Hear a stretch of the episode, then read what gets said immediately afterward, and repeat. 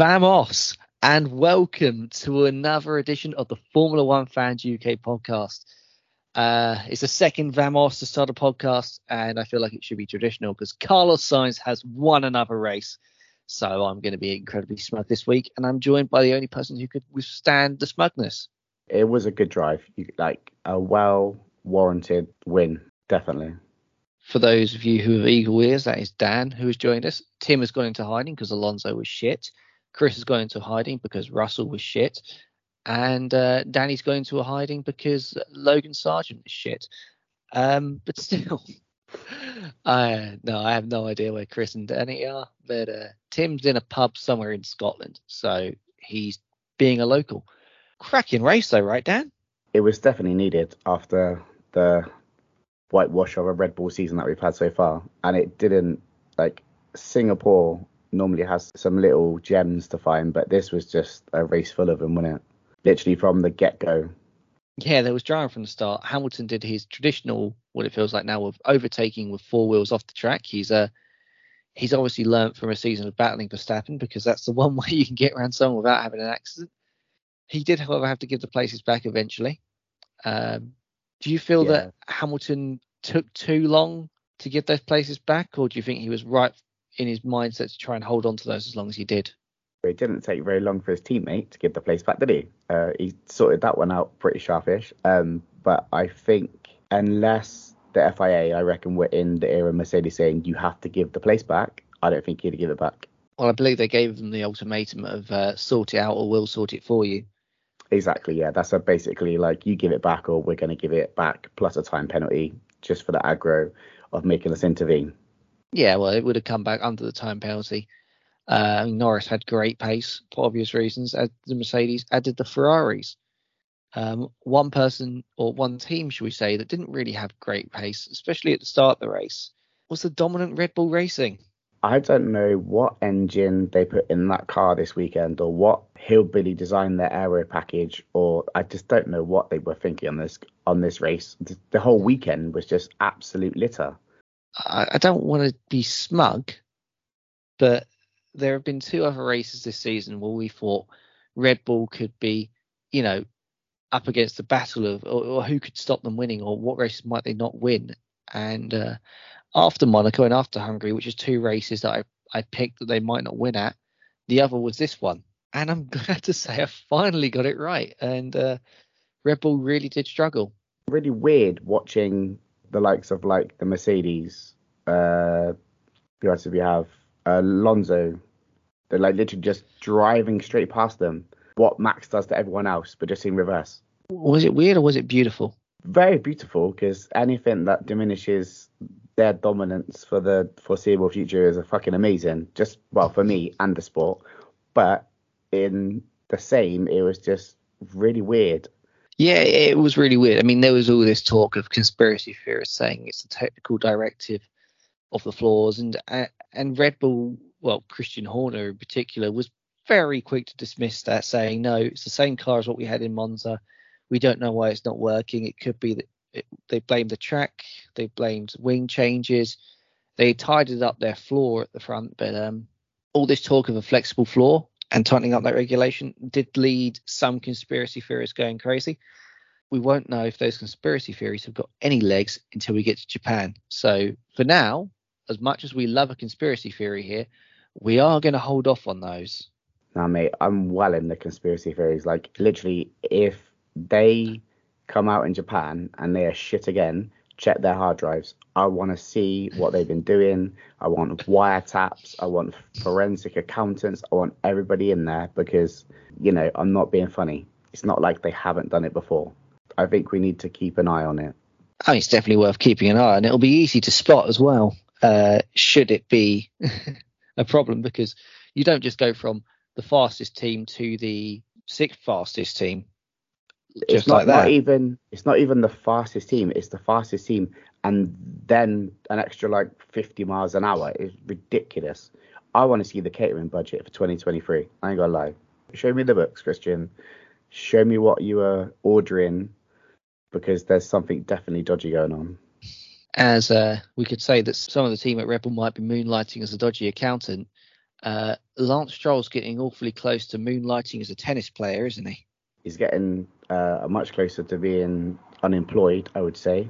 It was really weird. They didn't fill his seat for the race. Well, they couldn't because it happened in qualifying. So you have to partake in a practice session, which includes qualifying, to be able to take place in the race. A bit like Nico Hülkenberg back in the COVID year when he super subbed, did Q1 as a practice session and then went into the race and somehow scored points for Racing Point. I was thinking, like, why didn't they fill, like, you know, why didn't they fill the car with a test driver? But then obviously if there's that rule of you have to partake in one session, then that would be why. What else can you say, really? I mean, it was a heck of a shunt with Lance Stroll. So a testament, again, to how far safety's come in Formula One, right, Dan? Yeah, it's like I say, again, like, I was against the halo and all that sort of stuff. But, like, with that, along with all of the other safety features that we've had within the last 5 years, like it is safer, and you do forget that, you know, you can get hurt in this sport because of how safe it is. But it's, you know, it is always nice to see them walk away from it, obviously, because we've had a lot of issue, you know, we've had previous thefts that could have been saved with the stuff that we have now on the cars. It's sad to not see a 20 car grid, but I'm not gutted that it was Lance Stroll. Yeah, I mean, it also happened very, very quick, and I'm not surprised that he couldn't race. I mean, even though he got his hands off the wheel, Lance Stroll, of course, has been dealing with an injury all season. He's still racing with metal pins in his wrist, as far as I'm aware. Yeah, because that recovery was very quick as well, wasn't it? So obviously there might be issues following on from this one, that obviously from that one as well. I've never seen a side pod of a car crumble like that, though. Yeah, I mean, I've never seen a side pod be the main, you know, take the main brunt of an impact. It's got to be the way the chassis designed that caused that, like something like within that side or the flooring or something like that's made that happen. Yeah, it's got to be part of the design. I mean, they are, like any car, designed to brake in a certain way, I guess. Of course, it was such an impact that actually the tether of the wheel failed. So there is still work to be done in safety in Formula One, because when a wheel tether fails, it could go anywhere. Thankfully, that isn't something that we see very often anymore. Occasionally, they do break. Back to the race. Rather incident-free, just considering all the drama. Logan Sargeant, of course, he lost control.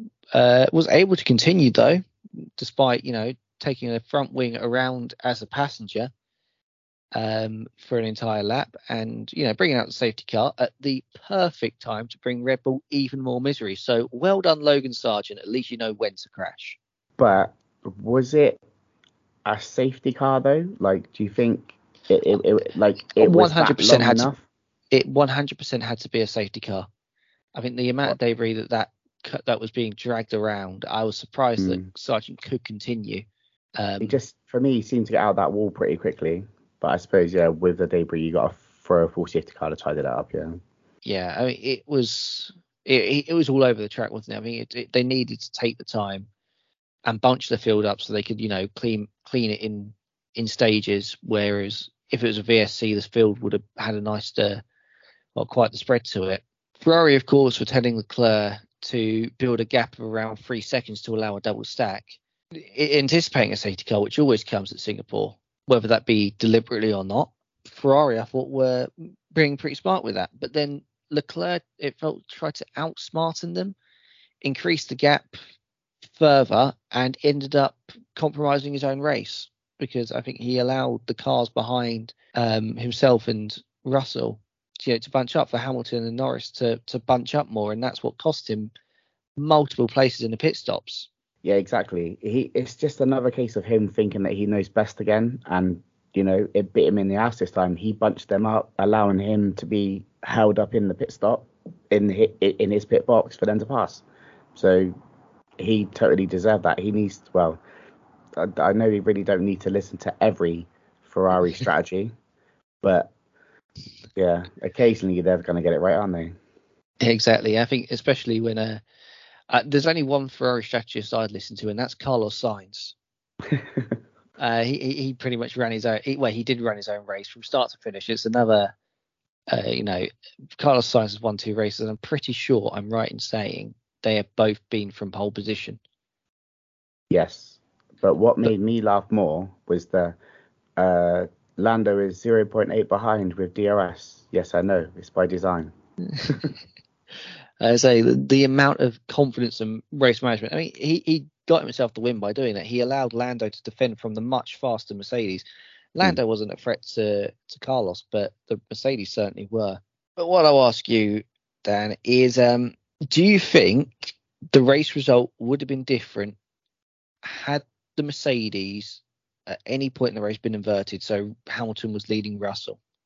If Hamilton was leading Russell's going into those final few laps, do you feel we would have had a different race result? I think he was slightly faster, but I don't think he would have been tremendously fast to actually get past him. I think he would have got to him, but as we know, catching and passing are 2 different scenarios. I don't think there was enough in that Mercedes, like, really to make a difference. I think he would have been closer, but the thing is you just don't know, do you? Well, for one, I don't think Hamilton makes the mistake Russell made, which ended his race. Yeah, but for me that was a really weird mistake. Like, he makes those, Russell, doesn't he? It looked like the barrier just came out a meter, but it didn't. It's a really weird one. Lando clipped it, and then Russell hit it. And this is the thing. It's one of those weird George Russell errors, but you do seem to get those a couple of times a season, and you never got those from Bottas. You didn't get them from Rosberg. You never see them really from Hamilton, you know. Russell makes these errors, and it's another one that, you know, in a race for P2 in the constructors, which is going to be really heating up at P3, you know, it's really heating up, I'd like to say, down there. And it could, with how each race needs to fluctuate of who's competitive and who's not, costing your team 12 points, it's not going to help. He's got his contract now, so he's, like, you know, maybe thinking we can drive a little more recklessly now because we've got the deal. I don't know, but it's just one of them silly mistakes, isn't it? Yeah, because I feel like Hamilton was ahead of Russell. I think he would have had a chance of winning that race. I think that the move that Russell was making on Norris, I think Hamilton, just that little bit more experience, would have just been able to position Norris a little bit more uncomfortably to get past him. And I think as soon as you got past Norris, you know, that's it. That's race over. I couldn't see anyone, if they got past Norris, not winning that race at the 2 Mercedes drivers. It's like I say, I just don't know whether it had, like, the top end in it to actually get past. You know, I might be wrong. You know, obviously, you know, Lewis might have pushed Lando to make a mistake because obviously he's going to be a bit fearful of Lewis in his rear view than he is Russell. But you just don't know. Probably just. I wish we could have an ultimate reality where we can try all our theories and see what happens, but we don't. There are many theories, and I have a theory. But it leads to me starting to feel like I need to apologise. I feel like I need to apologise to the people of the Alpine F1 team, because every time I pick your drivers in fantasy, that driver fails to finish. And it happened again with Esteban Ocon. And but Alpine, I'm sorry, because I feel like I feel like you're no longer messing with me. I feel like I'm jinxing you. But he was driving well. He was driving exceptionally well. Him, Perez, and Alonso. That was how all 3 didn't crash. And then they were like, "Oh, there's been no position change," and you're Ocon. Wait a minute, I'm going on the inside. I'm having this. And then what was the deal with the last corner? Yeah. Well, the issue with Ocon, I think he just had a hydraulic failure, I think they said. But when it went, I just thought, oh, that's just my luck. There went Ocon, and there went another promising points total for me. Not as quickly as the Russell points total went. I mean, putting Russell in the team, yeah, ouch. I felt that one go wrong. But at least his retirement was an actual, like, need for retirement, unlike the UP1, which I didn't think was a need for retirement. But no, he said he got hit and had a puncture, but yeah, but You could have made it back round. Like, try. Just, I don't know, mate. It's weird. It's very weird. Yeah, I don't. It's a lot. It's very early to call it quits. But, you know, if we're speaking about AlphaTauri, Liam Lawson, 3 races in, points in an AlphaTauri. They've had 4 drivers this season. Before this race, only one of them, Yuki, had scored any points for a team. And then here comes Liam Lawson, thanks to a crazy chain of events, getting his chance and knocking Verstappen out of qualifying. That's it. Like, I was sceptical. I think it took all of the situations, or like the whole qualifying thing to happen, you know, for that to happen. But like, when's the last time we saw Max out qualifying, like, ever? Last time Red Bull double missed on a qualifying session, I can't think of when it was. I can't think the last time 2 Red Bull. I think it's 2017 they were saying. See, this is when we need a Danny or a Tim to come up with a stat. Just like, bam, there it is. So guys, we don't have the Pacific date, time and year. It's because they're not here. Well, we do have Pacific time. It's what, 8 hours behind? It's just the Pacific time. That's... Someone thinks they're funny, guys, don't they? I'm sorry, mate. So one thing that sort of has slipped under the radar, and it could have had an impact on a certain performance of another team. Haas got a point again. Magnussen, you would have thought with everything going on, Hulkenberg would have been the one. But no, Magnussen has got a point for Haas. And I mean, I'm personally delighted, because I feel like Haas had shown great pace in qualifying and just always struggled to convert it. So to see them convert it into a point, albeit a bit fortuitously with what happened to other drivers, you know, right place, right time, go on K-Mag. And also, I liked how racy he was with Verstappen. Exactly, but like we said it before, like, you need to stay in the race to keep yourself in these situations to be able to get these points when they happen to pop up and stuff like that. And, you know, and that's where they've got lucky this week and managed to pick it up. It could be huge as well, because it puts them 2 points ahead of Alfa Romeo in the standings. And I don't see Alfa Romeo going out there and outscoring Haas by 3 points across the end of the season, unless we have an absolute bonkers race, you know, where someone does steal an unlikely point at all. But then again, the Alfa Romeo is so uncompetitive. I mean, fancy you put one driver on hard tyres to start the race, and you put the other driver on hard tyres after lap 2. Yeah, it defeats the object of it, doesn't really, like. If you're hanging out for a safety car, I don't get the whole lap 2 pitting. You know, if you're going for hard tyres, yeah, just run hard tyres and bank on a safety car. Don't pit on lap 2 and then go, oh yeah, we're hoping we're going to get a safety car at the right moment. Because when that safety car comes, you'll end up like Red Bull, much older tyres, other drivers around you will pit and they will overtake you. Poor decision not to pit, wasn't it, from them? Like, no, it wasn't. It was a poor decision to pit. But I just realised that's such a weird sentence. Criticising Alfa Romeo this season, saying if they're not careful, they're going to end up like Red Bull. It feels so weird saying that. I bet it feels weird for Red Bull to not be on the podium and know how that feels for a race or 2 or 3 or 4 if we're lucky. There were people who are watching F1 for the first time, this being their first season, and all they've ever known is the Austrian national anthem being played at every race. They wouldn't have thought that was just you know, part of the festivities. They wouldn't have known it was what happens when Red Bull win. I thought it was part of the F1 coverage these days. The display at the end. I mean, as much like Carlos Sainz, I've got to say one thing though. Max Verstappen is a better podcast host, because the post race podcast is a lot of ooh ah ooh ooh ah ooh. It wasn't as good as when Verstappen's in the cool down room. One more thing on Red Bull though, and Haas. You could argue an unlikely assist for Sergio Perez, who had an incident with Alex Albon, which caused the Williams driver to like lock up his brakes and go off. I mean, Perez got hit with a 5-second time penalty. For those who didn't see it, Perez went full lunge up the inside just after the Anderson Bridge on the left-hander. The move that Verstappen made on one of the Haases earlier in the race, it was. But Perez, yeah, he lunged, he got it wrong. Albon had to take avoiding action, locked up, lost a lot of places, a lot of time. And, you know, that was the reason Haas got a point. Because because he finished 11th, didn't he? Albon. He finished 11th. Yeah. Albon finished 11th.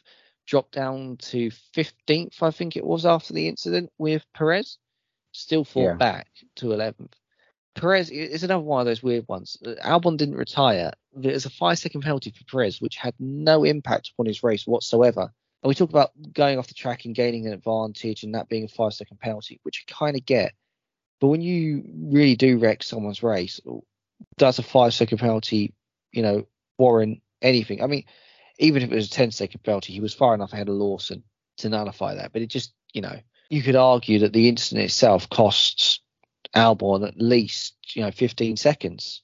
I reckon it cost him 9th place, if I'm honest. Like, I reckon he it did.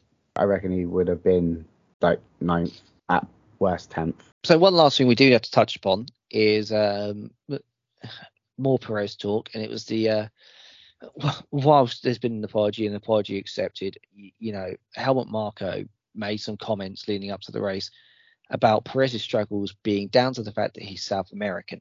Now, it's not as strong as what Nelson Piquet used and the language Nelson Piquet used to talk about Lewis Hamilton, who, of course, you know, this got Piquet banned from attending F1 races.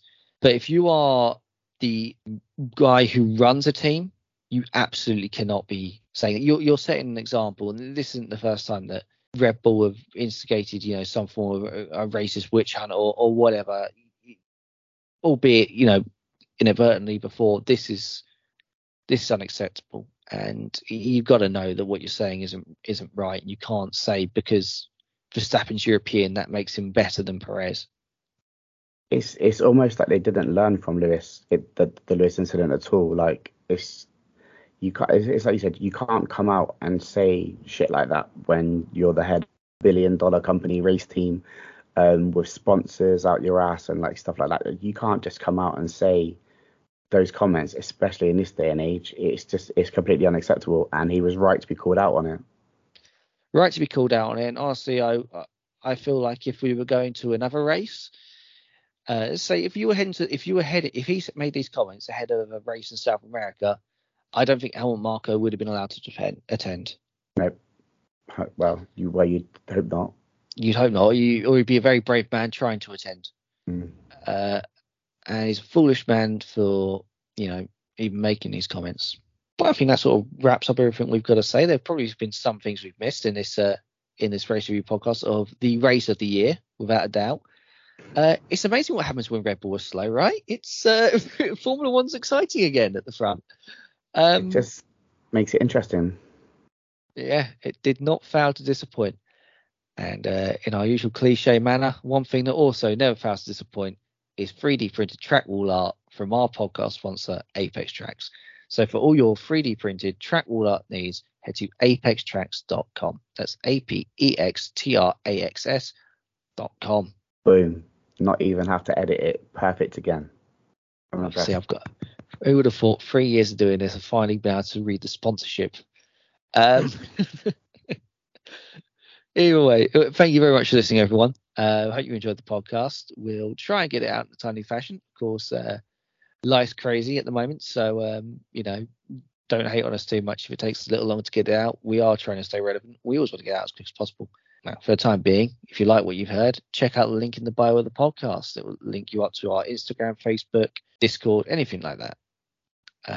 So yeah, until next time, thank you very much for listening. Cheerio, guys. See you later, guys.